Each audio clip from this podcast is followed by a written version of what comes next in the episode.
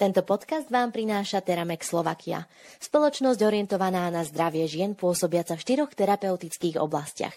Antikoncepcia, in vitro fertilizácia, menopauza a osteoporóza. Teramex, staráme sa o zdravie žien.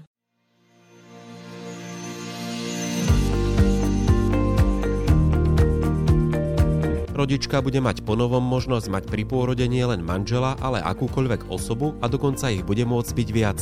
Vyplýva to z novely zákona o zdravotnej starostlivosti, ktorú koncom septembra schválil parlament. Ide o zmenu, ktorá dáva ženám právo mať pri pôrode niekoho blízkeho. V tejto súvislosti vyvstávajú viaceré najmä praktické otázky. Bude môcť lekár v prípade komplikácií obmedziť právo blízkej osobe byť pri pôrode? Za akých podmienok môžu dosáhli prísť viacerí ľudia? Týka sa to iba samotného pôrodu alebo i času pred ním? Na tieto i ďalšie otázky bude v dnešnom podcaste odpovedať doktor Ivan Humeník z advokátskej kancelárie H&H Partners. Prajme vám pohodové počúvanie.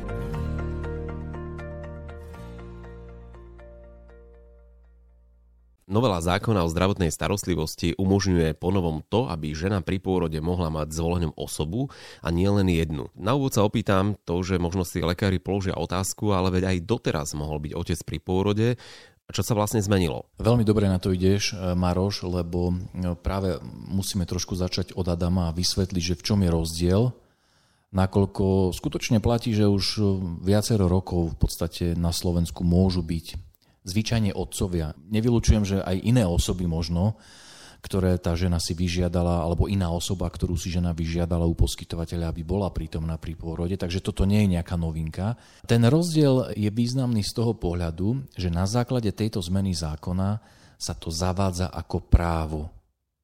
A to je veľmi zaujímavá vec, lebo doteraz sme takéto oprávnenie alebo právo vyvodzovali z takého všeobecného, samozrejme vysoko chráneného základného ľudského práva, a to práva na súkromie. Ale právo na súkromie je naozaj pomerne široká kategória, ona zahrňa množstvo premenných, medzi ne patria aj práva, ktoré súvisia s poskytovaním zdravotnej starostlivosti. A medzi ne patrí napríklad aj to, aby žena, ktorá rodí, mala možnosť mať pri sebe nejakú sprevádzajúcu osobu.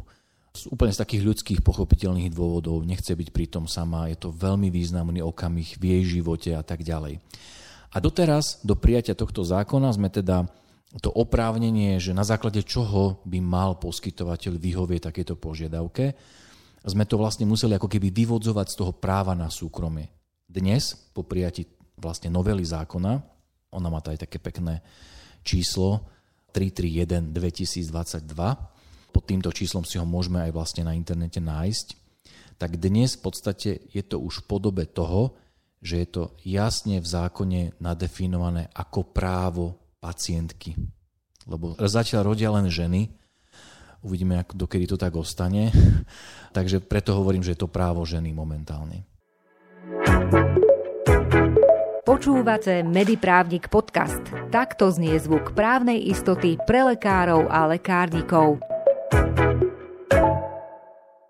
Dá sa povedať, že doteraz to bola nadštandardná možnosť mať manžela pri pôrode a teraz je to už právo? Hm, ťažká otázka, keby sme išli do podrobná, či je to nadštandardná možnosť. Ja sa na to skôr pozerám z toho pohľadu, že či doteraz mal poskytovateľ povinnosť vyhovieť takej požiadavke. Mal? Pretože, no a ja si myslím, že mal, ale nebolo to úplne ako keby také, že čierne na bielom. Že áno, máte túto povinnosť, lebo to stanovuje zákon.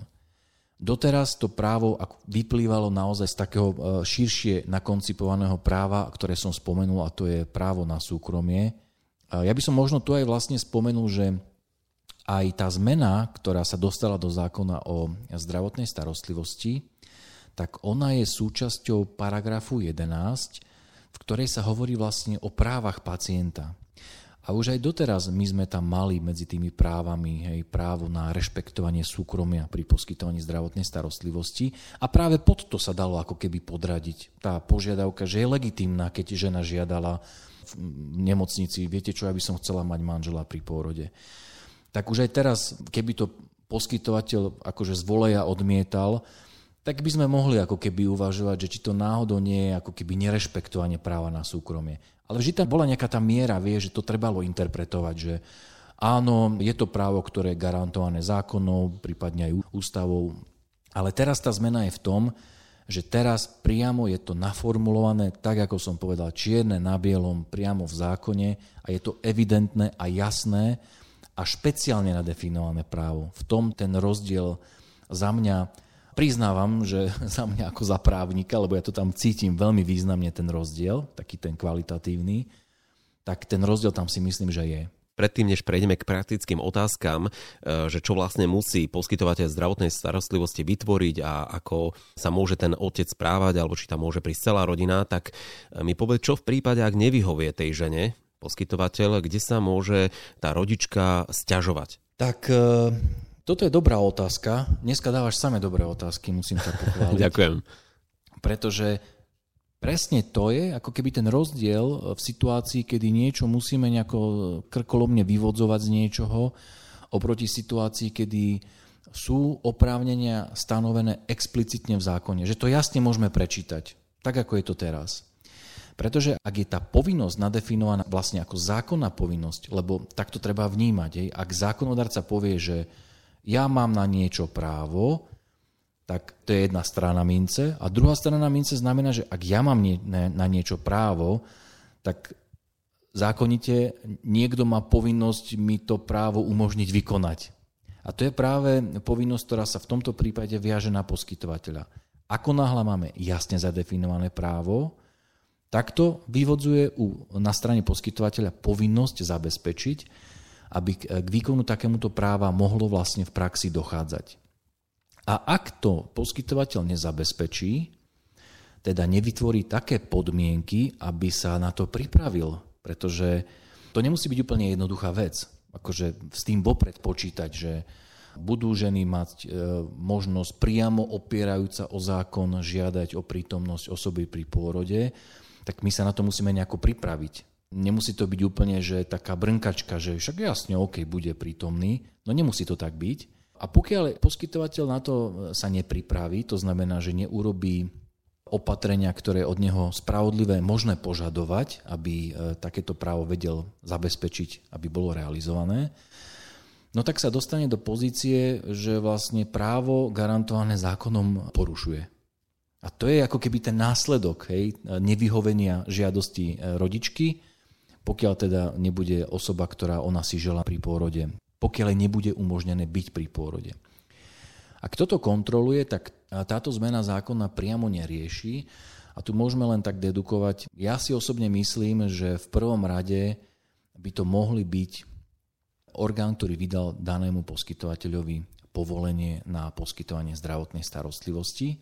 A sekundárne ja si osobne myslím, že skrz napríklad nejaké uplatňovanie práva na ochranu súkromia by to mohol byť aj súd. Ale v prvom rade by som určite ako odpoveď, ako v prvom rade by som dal, že by to mal byť e, orgán, ktorý vydal takejto nemocnici povolenie na poskytovanie zdravotnej starostlivosti. To znamená buď ministerstvo zdravotníctva, alebo samozprávny kraj.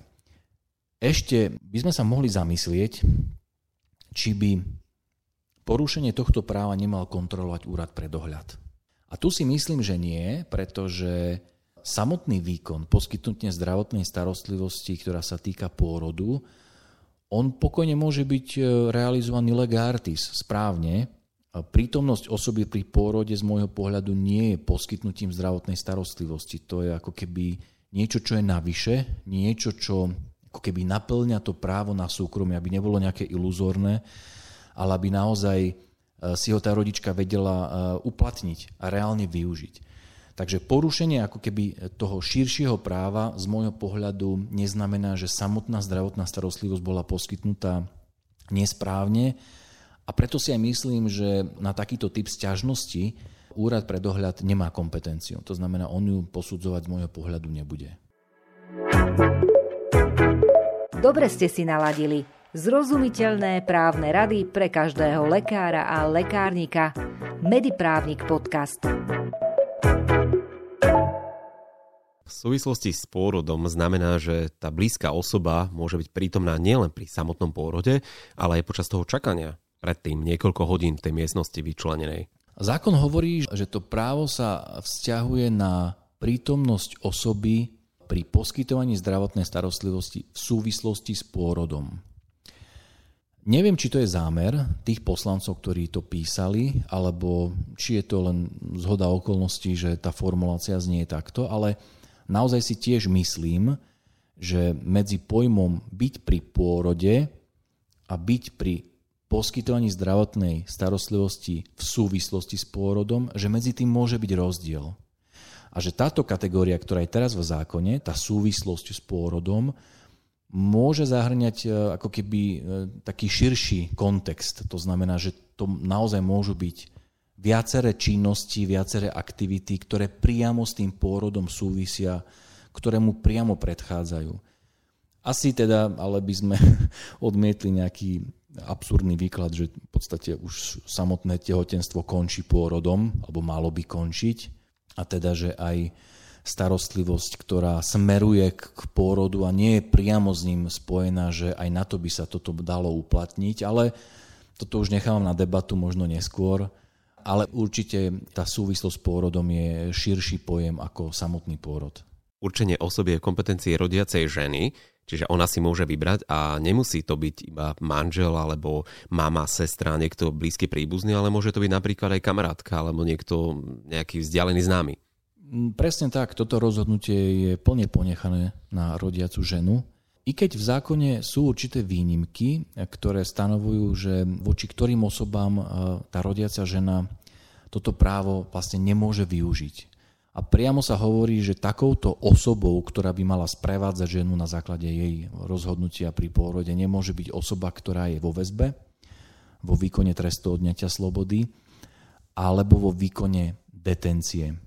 Je to vlastne kvôli tomu, že týmto osobám bráňa objektívne prekážky na to, aby mohli e, v podstate pri pôrode byť. Samozrejme, ono by sa to dalo nejako zabezpečiť, ale e, mohlo by to byť komplikované. Ja by som tam možno ešte dodal jednu vec. E, ešte môžu byť osoby, ktorým je nariadená ochranná liečba ústavného charakteru, kde tiež môžu byť vlastne naplnené nejaké objektívne prekážky, ktoré by bránili tomu, aby takáto osoba pri pôrode bola.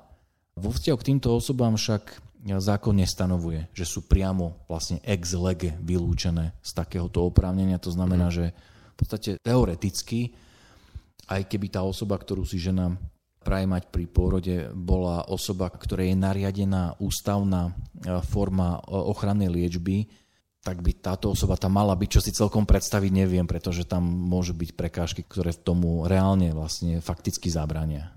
Čo ma zaujalo je aj to, že lekár môže v nevyhnutnej miere a na nevyhnutný čas obmedziť prítomnosť danej osoby. To asi súvisí s tým, že ak sa niečo skomplikuje, idú robiť nejaký výkon alebo nastane nejaký problém, tak asi vtedy môže obmedziť tú prítomnosť. Súhlasím s tebou. Samozrejme, že, že pôrod je prirodzený proces, ktorý sa však môže veľmi jednoducho zvrtnúť eh, na nejaký patologický priebeh s veľmi rizikovým priebehom, kde je nutné okamžite jednať, okamžite proste riešiť tú komplikáciu a kde prítomnosť nejakej osoby, ktorá nie je zdravotnícky pracovník, môže byť na prekážkou. To znamená, že tá prítomnosť v takomto momente môže predstavovať vlastne ohrozenie života rodiacej ženy alebo života toho dieťaťa, ktoré sa má narodiť. A myslím si, že práve takéto situácie mali na mysli predkladatelia tejto novely, keď tam navrhli dať oprávnenie ošetrujúceho lekára toto právo obmedziť. Tak ako si povedal, je potrebné zdôrazniť, že to oprávnenie obmedziť alebo to rozhodnutie ošetrujúceho lekára obmedziť je stanovené vlastne ako výnimka. To znamená, že to by sa malo uplatniť len vo výnimočných prípadoch a tak ako zákon hovorí, že v nevyhnutnej miere na nevyhnutný čas. Takže ako náhle tie dôvody pominú, ktoré by mali mať nejaký objektívny rozmer, tak e, už nie je dôvod vlastne to právo ženy mať nejakú sprevádzajúcu osobu pri sebe. Už by nemalo byť obmedzené, takže toto by sa malo brať v zreteľ aj priamo v praxi. Zdieľajte naše podcasty so svojimi priateľmi. Počúvať ich môžete na platformách Spotify, Podbean, Apple Podcast, Google Podcast a YouTube kanály Mediprávnik Podcast. Ako si povedal, pôrod je delikátna záležitosť vo všetkých ohľadoch, či už medicínsky, z pohľadu intimity a ľudskej dôstojnosti. Aby sa predišlo nejakým konfliktom a nepochopeniu, je preto asi dobré a vhodné, aby si zdravotnícke zariadenia vopred stanovili pravidla, že ako to bude vlastne fungovať, tá prítomnosť tej osoby pri pôrode, či ich môže byť viac tých osôb, alebo že vlastne nemôže dobehnúť ten manžel v poslednej minúte, alebo môže naopak, neviem. A takisto, ako je to s platením, ak by si mohol povedať, že už asi nebudú môcť e, nemocnice vyberať za to nejaký poplatok. Priamo v zákone sa nehovorí to, e, alebo sa nerozoberá otázka poplatku, ale e, ja súhlasím e, s tou úvahou, ktorú si ako nadniesol, a to je tá otázka tej platby. A myslím si, že e, ďalším z dôsledkov toho, že, že sa oprávnenie ženy mať pri pôrode sprevádzajúcu osobu dostalo do zákona ako jasne artikulované právo. To znamená, že je to jej právo, ktoré má poskytovateľ naplňať tak toto ja si myslím, že spôsobuje, že nie je možné ako keby za naplnenie tohto práva žiadať nejaký poplatok. Nie je to vlastne nejaký nadštandard. Je to právo. Môžeme to zaradiť medzi ďalšie práva, ktoré v tom paragrafe 11 máme, ako právo na zachovanie mlčanlivosti o svojom zdravotnom stave, právo byť poučený, pretože ak by vlastne nemocnice ďalej vyberali poplatok, ak niektoré vyberali za to, že nejaká osoba je pri pôrode ženy, tak to by vlastne znamenalo, že ako keby teda aj za rešpektovanie iných práv sa majú vyberať poplatky. No nie je to tak. Keď je niečo stanovené ako právo a nie je stanovené, že na jeho vykonanie alebo na dosiahnutie realizácie tohto práva musí tá osoba, ktorá to právo má, vynaložiť nejaké finančné zdroje, tak osobne som názoru, že tomuto právu je nevyhnutné e, vyhovieť bezodplatne. Takže myslím si, že by bolo problematické a keď to poviem tak jemne, bolo by veľmi otázne, či by takýto poplatok bol e, v súlade so zákonom ako takým. Teraz, čo sa týka tých pravidiel, tak ja si myslím, že to je, tu opäť stačí zapojiť zdravý sedliacký rozum. Ak vieme, že niečo predstavuje nejaké riziko, o to viac, keď ten pôrodník si uvedomuje tú komplexnosť tej situácie, v ktorej sa tá rodička, ten celý tým nachádza a vie si uvedomiť, že čo všetko môže nastať. My máme klientov, e, z oblasti pôrodníctva, ginekológie a jedna okrílená veta sa spomína veľmi často a to je, že pôrodník je vždy jednou nohou base. Pretože skutočne ako ten pôrod, nemusí to byť vôbec jednoduchá vec ani z pohľadu medicíny. Ako náhle si to vlastne ten pôrodník e, uvedomuje, čo všetko tam môže nastať. Ako náhle vieme, že očakávania rodičky, práve s ohľadom na to, čo si povedal, je to veľmi hodnotný, citlivý, intimný moment, e, ktorý úplne že kreuje nové veci, hej, má pre vzťah toho otca a matky veľký význam. A mohli by sme spomínať ďalšie rôzne dopady, psychologické a tak ďalej, sociálne, komunitné. Ak toto všetko berieme do úvahy, tak musíme sa pripraviť na to, že je veľmi ťažké sa ako keby strafiť do toho očakávania pacientky a jej partnera, alebo teda osoby, ktorá tam je, a keďže to vieme, no tak e, nedá sa vylúčiť, že tam môže byť aj nejaké sklamanie, že tá pacientka má svoju predstavu, ako ona si to právo zrealizuje. A tak ako si povedal, že stačí, ak on dobehne a ja mu zavolám a jasne, že ho pustia. Pričom ten pôrodník môže vedieť, že to nie je tak jednoduché a že dajme tomu aj tá osoba, ktorá je sprevádzajúca, by s ohľadom na bezpečnosť tej rodičky a toho dieťaťa mala, dajme tomu, naplňať aj nejakú zdravotnú dispozíciu, že by nemala byť chorá. Či je potrebné urobiť, ja neviem, teraz bol COVID, hej, že či nie treba urobiť COVID test. Vymýšľam si, ale takéto opatrenia, ktoré majú legitímny dôvod, ktorým je z môjho pohľadu nepochybne ochrana rodičky a dieťaťa, oni môžu mať nejaké miesto v tom uvažovaní v rámci tej prevádzky toho zariadenia. A preto si myslím, že keď vieme, že od 1. júna 2024 budú poskytovateľia povinní vlastne vyhovieť a naplňať takéto právo, aby sa na to okrem nejakých priestorových, prevádzkových podmienok pripravili aj z tohto pohľadu.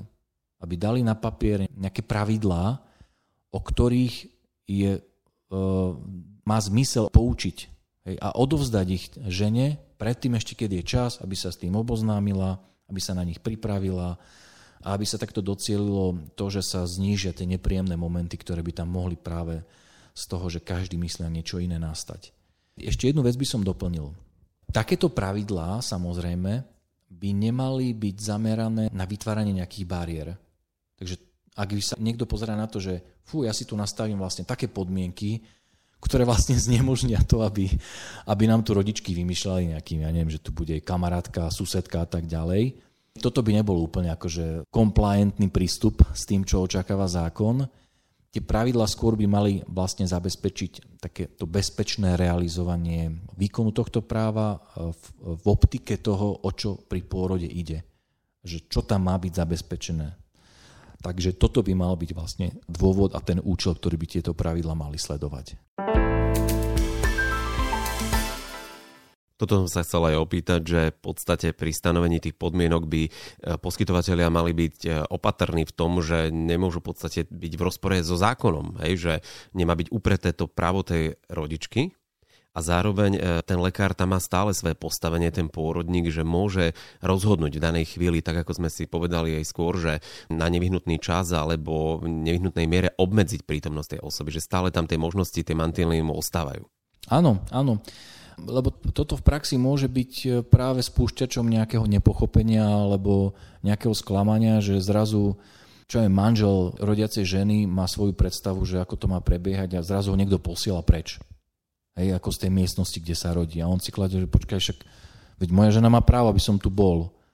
Pokiaľ on nie je vopred informovaný, že treba sa pripraviť aj na to, že ten proces môže mať určité špecifika, kde je nevyhnutné, aby ten tým mal priestor, pokoj, aby sa mohol sústrediť na to, aby ten pôrod skončil šťastne, tak e, to môže naozaj v ňom vyvolať nejaké podozrenie a nejakú nespokojnosť, čo bude ďalej eskalovať nejakú stiažnosť týmto práve potenciálnym komplikáciám sa minimálne čiastočne dá predísť tým, že zainteresovaná žena a osoby, ktoré ona chce tam mať, alebo osobu, ktorú tam chce mať, majú možnosť si to pozrieť vopred. Ideálne, keď sa to s nimi celé aj prediskutuje, keď si to právo uplatnia. Že dobré, fajn, samozrejme, veľmi radi vám vyjdeme v ústrety, ale preto, aby ste vy boli v bezpečí, aby vaše dieťatko bolo v bezpečí, tak e, my by sme boli veľmi radi, ak by sa tieto pravidla dodržali, pretože ide o vás, o vaše dieťa. Že nie je to preto, aby sme vám znepríjemnili ten moment, ale naopak, aby sme urobili všetko preto, aby ten moment bol naozaj vysoko pozitívnym zážitkom vo vašom živote.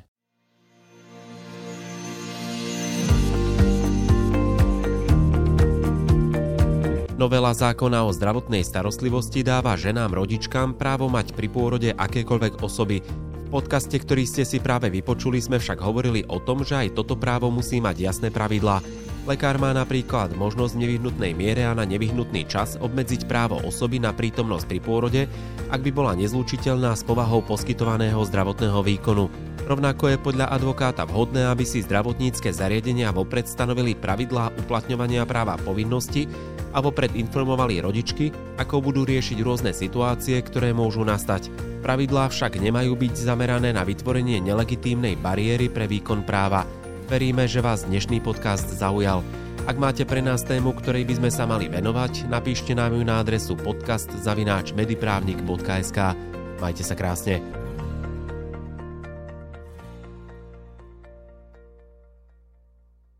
Tento podcast vám priniesol Teramex Slovakia.